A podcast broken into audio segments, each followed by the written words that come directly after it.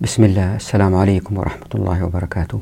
هذه الحلقة 115 من قص الحق وهي الحلقة رقم 15 لتوضيح فصل ابن السبيل خلينا نقول أنه مثلا في قرية تعتمد أو مستوطنة تعتمد في اقتصادها على الرعي.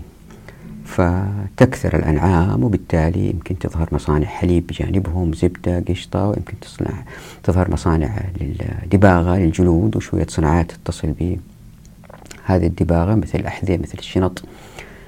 وخلينا نقول في شخص في هذه المنطقة وما يحب لا الرعي ولا يحب كل هذه المصنوعات يحب صناعة مثلا الأقمشة أو يحب أنه يشتغل في الحديد. هذا الشخص مع الزمن لأنه في هذه المنطقة بالتأكيد لن يكون مبدع. ليه؟ لأنه مزاجه وهوايته ما تتفق مع الموجود في المنطقة فلن يكون مبدع. ف... وفي احتمال إنه مع الزمن آه يفصلوه من الشغل أو ما يقدر يسوي بزنس معاهم لأنه ما هو مبدع ما يقدر ينافس. فيبقى من غير عمل. إذا بقي من غير عمل يبدأ يدخل في مشاكل وزي ما هو ثابت من الأبحاث البطالة تؤدي إلى أحيانا تمتد أما إنسان يقعد كسلان ويسوي مشاكل في البيت ومع الجيران أو إنه يدخل في الجريمة والمخدرات و فطريق يعني ما هو جيد زي ما هو معروف فسيء كمان مش ما هو جيد. لكن خلينا نتخيل إنه هذا الشخص أخذ من أموال ابن السبيل وسافر لمنطقة أخرى. فإيش اللي بيصير؟ إنه يروح لمنطقة يمكن يكتشف نفسه فيها هناك وهناك يبدأ ينتج ويشتغل لأنه شغال في حاجة يحبها هواها ويزداد بالتالي ثراء.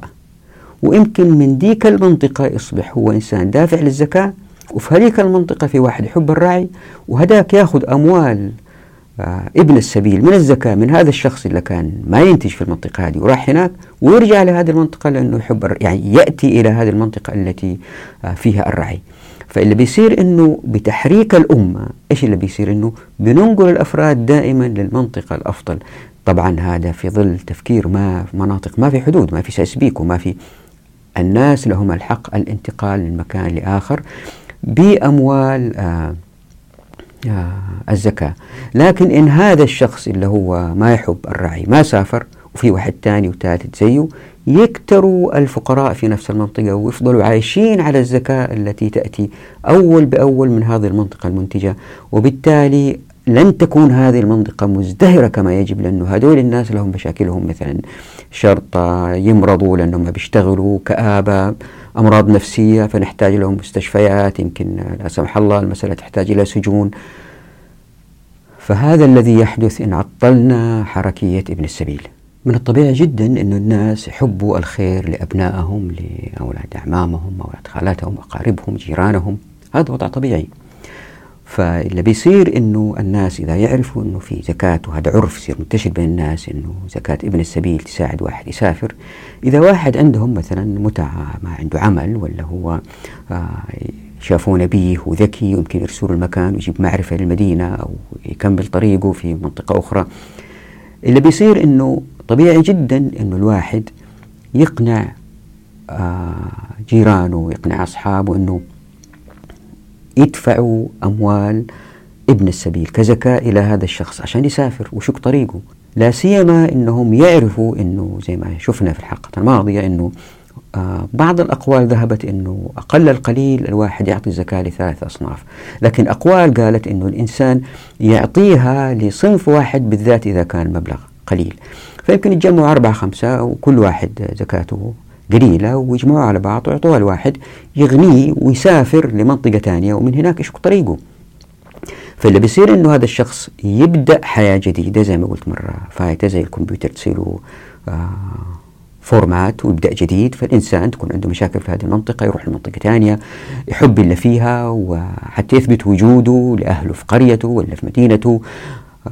ويزورهم وهو وضعه أفضل فهي مسألة نفسية فيروح ويجد ويجتهد. فاللي صار إنه بغض النظر عن الاختلافات بين الفقهاء اللي بيصير الناس بيتصرفوا بالطريقة التي يروا إنها تنفع الجماعة اللي من حولهم. طبعا إذا واحد دفع كل أمواله لابن سبيل وأعطاه هي للذهاب والعودة ما يمكن يجي فقيه يقول له لا لا تجزئك هذه ما ما توجد في الفقه. صعب يجي فقيه يقول لواحد أنت خالفت الشريعة ولن تجزئك ولازم تخرج ولازم تخرج مبلغ آخر. هذه ما هي موجودة. فإلا بيصير أنه الناس إذا الدولة ما تدخلت وأخذت الأموال على توزيعها الناس يساعدوا بعض لأنهم لا تنسوا المجتمع دائما يسمو. هذه دائما أقولها أن المجتمع يسمو يسمو أو ينحدر ينحدر. مع تطبيق الشريعة يسمو يسمو. فمع سمو أفراد المجتمع اللي بيصير لأنه قيمهم عالية ويبغوا الأجر بيحرصوا على أنه الزكاة تطلع صح. ولأنهم يعرفوا أنه ما في فقيه يقول لهم لا ما يجوز تخرج الزكاة لصنف واحد فقط لازم توزعها. فبالتالي يتشجعوا ويعطوا أموال ابن السبيل للناس اللي يسافروا ويخف الفقر في هذه المنطقة لأنه هذول ما هم عاطلين. وبالتالي هذا يذهب هناك ويزيد الأمة قوة لأنه هو هناك وقع على حاجة يحبها وزي ما أنتم عارفين وقلت مرارا هذه الأبحاث أثبتت أنه الناس يبدعوا ويجتهدوا ويعملوا أكثر إن وقعوا على ما يحبوا زائد إن هم كانوا ملاك للعمل إلا آه، يقوموا فيه أو المنتجات اللي ينتجوها يعني المصانع لهم الدكاكين لهم المطاعم لهم المزارع لهم. وهذه راح تتأكدوا منها إن شاء الله ومرينا عليها في كتاب عمارة الأرض في الفصل الأول والثاني. هذه نوقشت كيف أن الشريعة تدفع إلى زيادة نسبة الملاك في المجتمع. ويمكن من الأمثلة الجيدة على المجتمعات اللي هي تعطي الفرص للأفراد حتى ينتقلوا ويتحركوا. شوفوا إيش اللي صار في الولايات المتحدة الأمريكية. دولة مبنية على استقبال المهاجرين الناس بأمور خاصة أو بدعم من آخرين. وصلوا إلى الولايات المتحدة الأمريكية. هم ما عندهم غير شنطة سفرهم شوية ملابس ويمكن شوية مبلغ يخليهم يعيشوا فترة ألين يجدوا عمل. فإلا صار أنه هؤلاء اللي جو فقراء جو فقراء كلهم تقريبا جو فقراء وجدوا أرض فيها خيرات بدأوا يشتغ... يشتغلوا ويستخرجوا هذه الخيرات أصبحت دولة قوية. طبعا هي بالنسبة لي فاسدة لأنها مستكبرة موضوع ثاني هذا. فإلا صار أنه أوجدوا حضارة ماديا قوية أصلها ناس فقراء لكن لأنه في خيرات في الأرض ولهم الحر الحق يتحركوا فيها. فإلا صار ظهرت هذه الدولة. الآن تخيلوا ما الذي سيحدث إن طبقنا الشريعة في العالم الإسلامي. هؤلاء الناس اللي سافروا من بلدانهم إلى الولايات المتحدة الأمريكية كل واحد شايل في راسه غير زاده البسيط آمال وطموحات وبدأ يبحث عن الفرصة. ما الذي سيحدث في العالم الإسلامي إن كان مش فقط سمح للناس تحركوا في داخل الأمة الإسلامية لكن أيضا إحنا بنعطيهم مال حتى يذهبوا إلى مناطق أخرى. في الحلقة القادمة إن شاء الله دحين هذه اللي كل راح تحدث فيه عن أنه كيف الشريعة تحث الناس على السفر. في حركيات أخرى تبدأ من الحلقة القادمة إن شاء الله نتكلم فيها. كيف الشريعة أوجدت حركات تسحب الناس؟ يعني نوعين من الحركات حركات تدف حركات تسحب. الآن إحنا هذه آخر حلقة في الحركيات التي تحث وتدفع. الحلقة القادمة حركيات تسحب. فشوف كيف اللي صار في الولايات المتحدة الأمريكية. ناس جو عندهم آمال وطموحات وأرض فيها خيرات. هذا الذي سيحدث في العالم الإسلامي. إن طبقنا الشريعة بحركية ابن السبيل في عملية دفع وعملية جذب زائد ابن السبيل يعطى نفقاته. خلينا نقول إنه في شخص يبغى يسافر فيحتاج أموال ابن السبيل وفي نفس الوقت هو مديون يعني غارم. هل له الحق إنه يأخذ كفرد واحد سهمين سهم ابن السبيل وسهم الغارم؟ اختلفت أقوال الفقهاء. فمن المذهب الحنبلي وإن اجتمع في واحد سببان يجوز الأخذ بكل واحد منهما منفردة كالفقير والغارم أعطي بهما جميعا. طبعا هذا ينطبق أيضا على المسافر ابن السبيل والفقير لأنه المثال هنا أعطى الفقير والغارم. وهناك قول آخر لمعظم الشافعية وهو ألا يعطى إلا بسبب واحد ويختار المتصدق عليه أيهما شاء. ولكن إن أعطي لأكثر من سبب ثم زاد معه مال من سفره وهو فقير أخذ الفضل لفقره لأنه إن فات الاستحقاق بكونه ابن سبيل حصل الاستحقاق بجهة أخرى. يا سلام شوف العلم. وإن كان غارما أخذ الفضل لغرمه. يعني إذا واحد أخذ سهم ابن سبيل وغارم أو ابن سبيل وفقير وسافر ورجع وزاد عنده مال له الحق أنه يستفيد من هذا المال لتغطية أنه فقير أو أنه غارم. شايفين كيف الشريعة كلها تسهيل في تسهيل. شوفوا أقوال الفقهاء الأوائل إلا ما قالوا والله ابن السبيل هو واحد مسكين مسافر وخلصت فلوسه يلا نعطيه شوية فلوس عشان يرجع لأهله. لا طبقوا الشريعة وبالتالي الأمة تحركت وكانت أمة قوية وعزيزة. ما كان أحد يحاول يعتدي عليها لمدة 1300 سنة. الآن خليني أقرأ لكم من كتاب قص الحق. نص كنت كتبته بأذكر فيه القارئ كيف أنه ابن السبيل إذا كان شخص عنده همة المجتمع دائما جاهز يعطيه الأموال حتى يحقق طموحه. هذه نقطة مهمة. شخص عنده همة عنده طموح ما ينفطس ما يبقى مكانه لا. أعطوه أموال حتى يهم وينجز. بتراكم هذه الهمم في جميع أفراد الأمة إلا بيصير أنه الأمة تنهض. وللتذكير أقول ملخصا. إن أدرك مستثمر أن بإمكانه السفر حتى وإن لم يكن فقيرا ليستكشف إمكانية استخراج معدن في منطقة بالقرب من قرية نائية لم يستكشفها أحد بعد فسيفكر جديا في السفر. وإن أدرك أي إنسان سواء كان فقيرا أو غنيا ويهوى العلم بأنه سيحصل على تكلفة سفره حتى وإن كان منشئا للسفر أي عند خروجه من مدينته فسيسافر بالتأكيد إلى بلد سمع فيها باكتشاف طبي جديد ليتعلمه ويعود به إلى بلده. هنا مثلا شخص شاف والدته اللي تموت من مرض معين تألم جدا وهو ذكي مستعد يسافر ويمضي سنين حتى يتعلم كيف يعالج هذا المرض ويعود به إلى بلده. وإن سمع حداد بأن هناك تقنية جديدة لصبغ الحديد ليقاوم الصدأ ولكنها في بلاد بعيدة وأن بإمكانه السفر حتى وإن لم يحصل على كامل نفقات سفره لأنه سيعامل كابن سبيل مجتاز في كل مدينة ينزلها وأنه سيستضاف فيها فسيسافر لا محالة للعودة بتلك التقنية لمصنعه. شايفين كيف الهمم العالية الشريعة دائما تدعمها. وإن أدرك شاب أن بإمكانه الحصول على نفقة سفره ذهابا وإيابا لديار بها معهد متخصص في الكيمياء الحيوية فإنه سيحاول إقناع أقاربه بدفع جزء من الزكاة له ليتمكن من تعلم ذلك العلم. يفضل هذا الشاب لأنه عنده همة عالية. يزن ويزن في المحيط إلا فيه ألين يعطوه الأموال ويسافر ويتعلم ويصبح إنسان ذو شأن في تخصصه. وإن أصبح العرف في المجتمع أن الفقير بإمكانه السفر دون أن يثبت فقره لمن هم في بلده بل يؤخذ بقوله وأنه كغريب ومجتاز في بلاد أخرى سيستضاف ولن يسأل عن بينة عما يملك في موطنه فإنه سيفكر في السفر جديا لمنطقة تم اكتشاف معدن بها وبها أعمال شاغرة. طبعا هذه مسألة أنه الإنسان يسافر من غير ما يثبت فقره تحدثنا عنها في الحلقات الماضية. يعني هذا النص الآن بيجمع الخيوط الرئيسية اللي تبين كيف أن الشريعة تدفع الناس للترحال وإن علم زيد أن بإمكان رجل ثري وضع زكاته في ثلاثة أصناف من الثمانية فسيحاول الوصول إليه ليكون أحد أبناء السبيل. أو سيحاول الوصول إلى رجل متوسط الدخل لعله يأخذ منه كامل زكاته لسفره.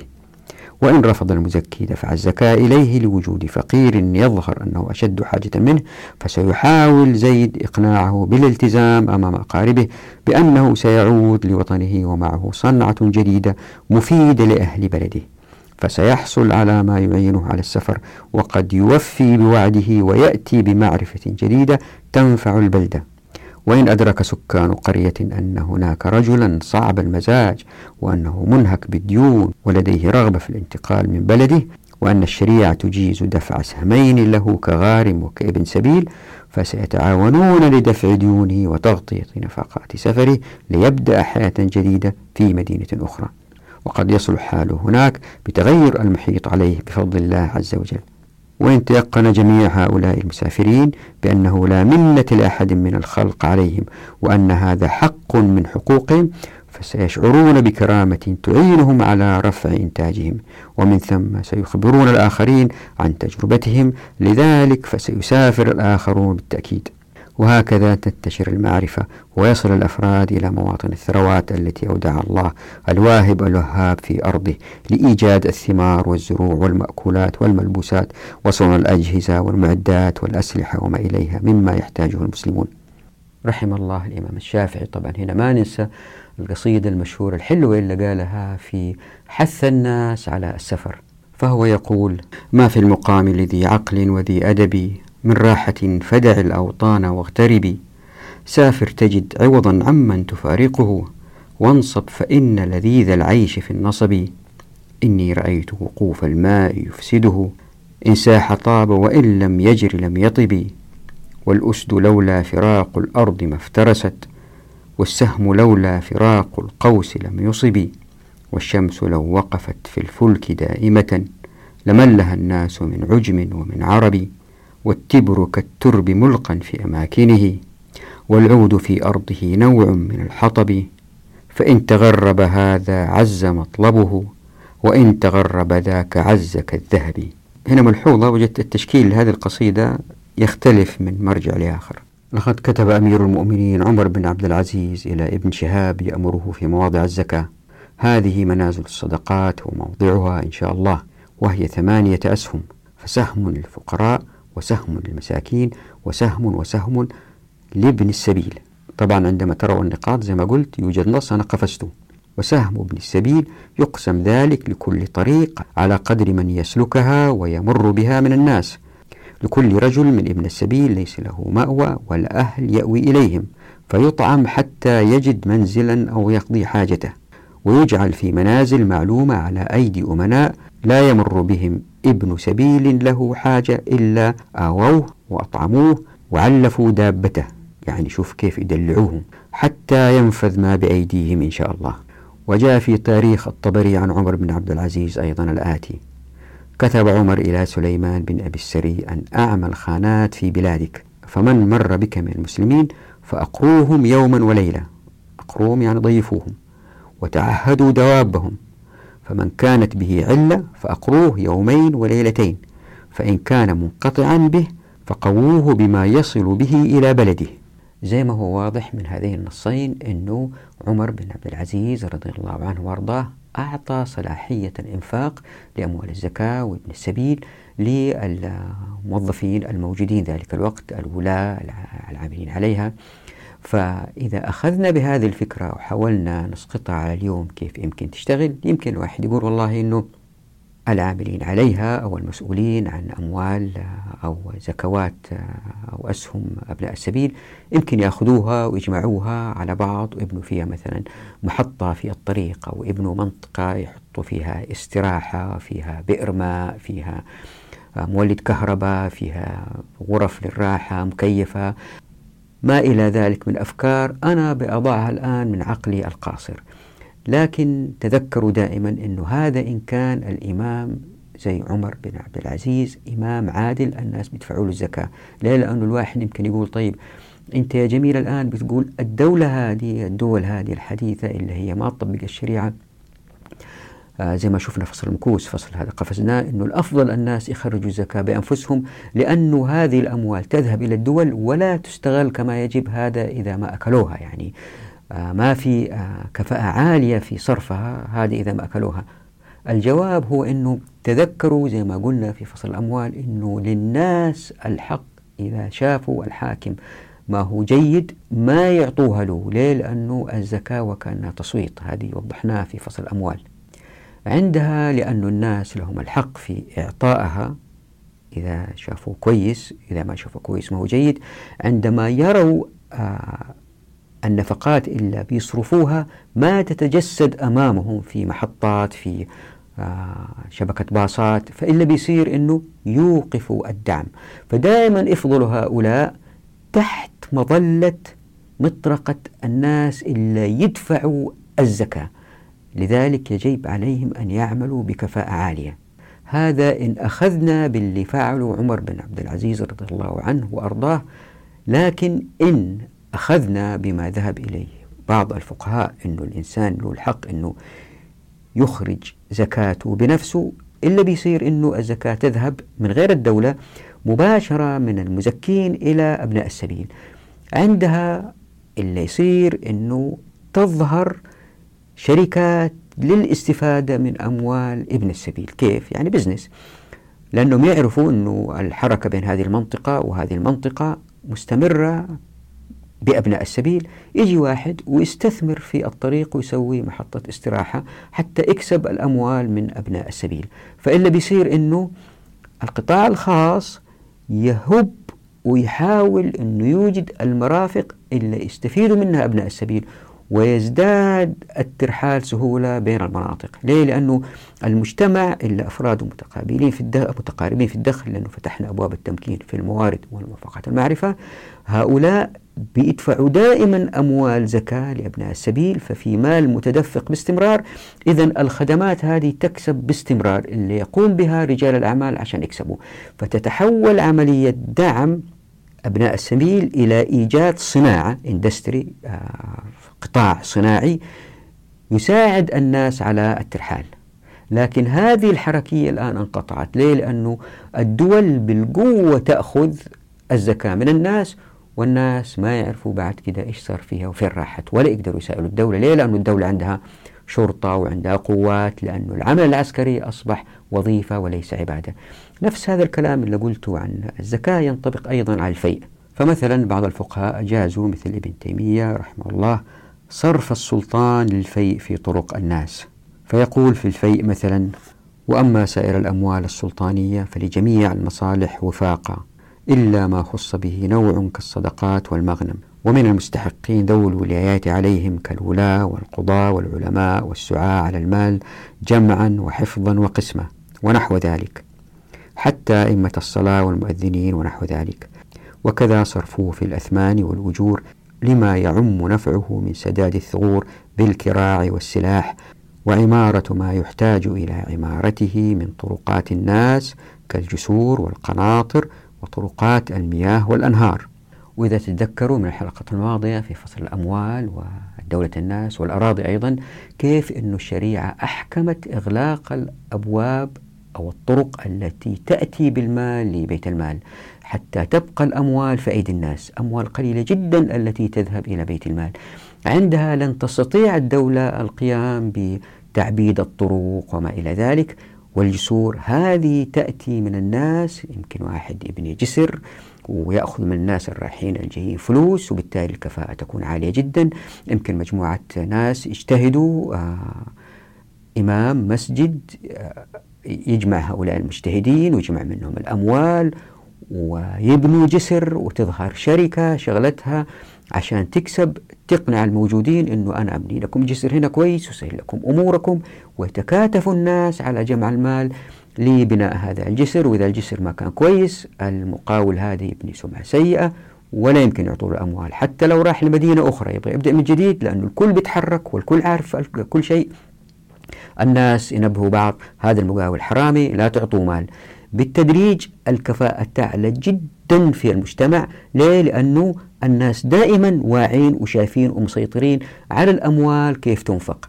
وما في بيروقراطية عالية لأنه الأموال ليست للدولة إلا تصرفها. كيف تشاء؟ وما حد يعرف يسائلها ولا حد يعرف هي فين راحت. دائما الأموال في أيدي الناس ولأنه أبواب التمكين مفتوحة في الموارد والمنفقات والمعرفة والناس دائما أثرياء ودائما أعزاء ما حد يمكن يضحك عليهم. وهم يعرفوا ذلك الوقت ومعرفة منتشرة أنه كل ما انتقل ابن السبيل كل ما كان هذا في صالح المجتمع. وبالتالي تظهر مرافق ابن السبيل اللي تسهل السفر أكثر وأكثر. مجموعة ناس يجوا يسووا آه، شراكة كبيرة فيها أسهم. الناس يشتروا من هذه الأسهم. يدفعوا مال يعني حتى يبنوا مطار كبير وما إلى ذلك. هذه يأتي تفصيلها الآن صعب الاقتناع بمثل هذه الأفكار.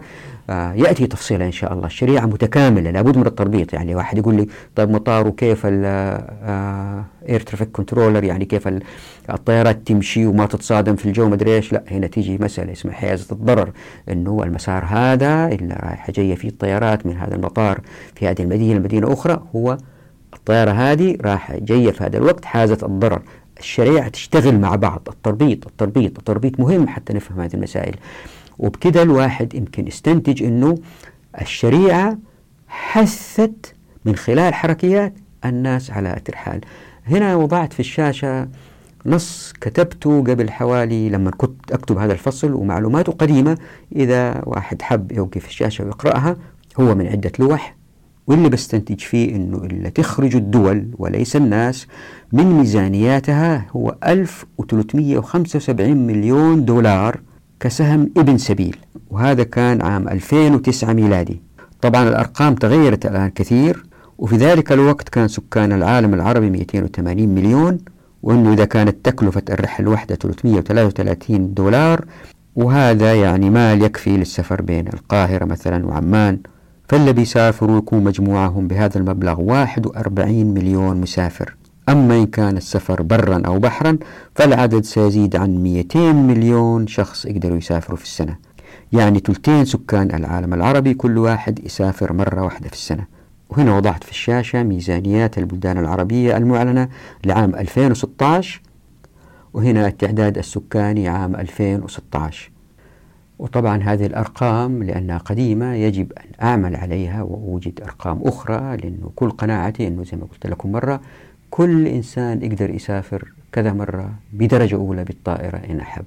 ليه أقول هذا الكلام؟ لأنه الإحصائيات هذه اللي أنتم شايفينها هي مجموع اللي عند الدول وهذا المعلن. لكن المجموع اللي عند الدول لا يشمل الأموال المنهوبة المسروقة اللي سرقوها الحكام. هذه ما حد يعرف هي كم. بالإضافة إلى أنه هذه الأموال تمثل أموال الدول ميزانية الدول ولا تمثل الموجود عند الشعب. الموجود عند الشعب واللي يدوروا الناس بين بعض مبلغ أيضا كبير.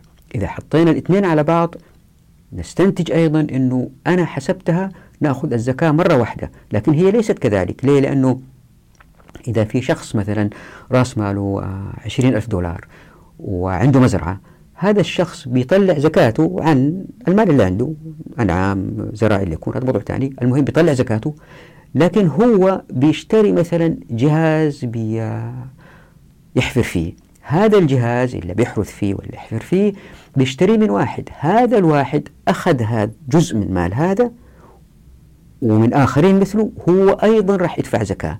إذا المال يدور بهذه الطريقة ونفكر فيه أنه ينتقل من إيد لإيد لإيد لإيد وكل إيد تدفع زكاة عند الواحد يستنتج كيف أنه الزكاة تزداد سنة بعد سنة بكثرة الأيدي العاملة بكثرة الأيدي المنتجة بكثرة الخيرات في الكرة الأرضية. فهو مصدر لا ينضب أبدا ومستمر باستمرار حتى الأمة تكون دائما عزيزة. وإن شاء الله إذا في عمر أتفرغ لهذه الشغلة وأحسب كيف الأموال هذه تتراكم هي فيها معادلة بس بالضرائب هم حاسبينها بالضرائب وليس بالزكاة. يعني كم مرة المال يدور ويدفعوا عليه ضرائب ضرائب ضرائب. إن شاء الله إذا في عمر الواحد احسب هذه بس بعد ما ننتهي من الفصوص من الفيديوهات الأساسية نراكم على خير في أمان الله والحلقة القادمة نتحدث إن شاء الله عن الحركيات التي تجذب الناس المواقع. هذه الفيديوهات اللي راحت كانت تتحدث عن الحركيات التي تحث الناس للترحال المرة القادمة. كيف نجذبهم؟ دعواتكم وفي أمان الله.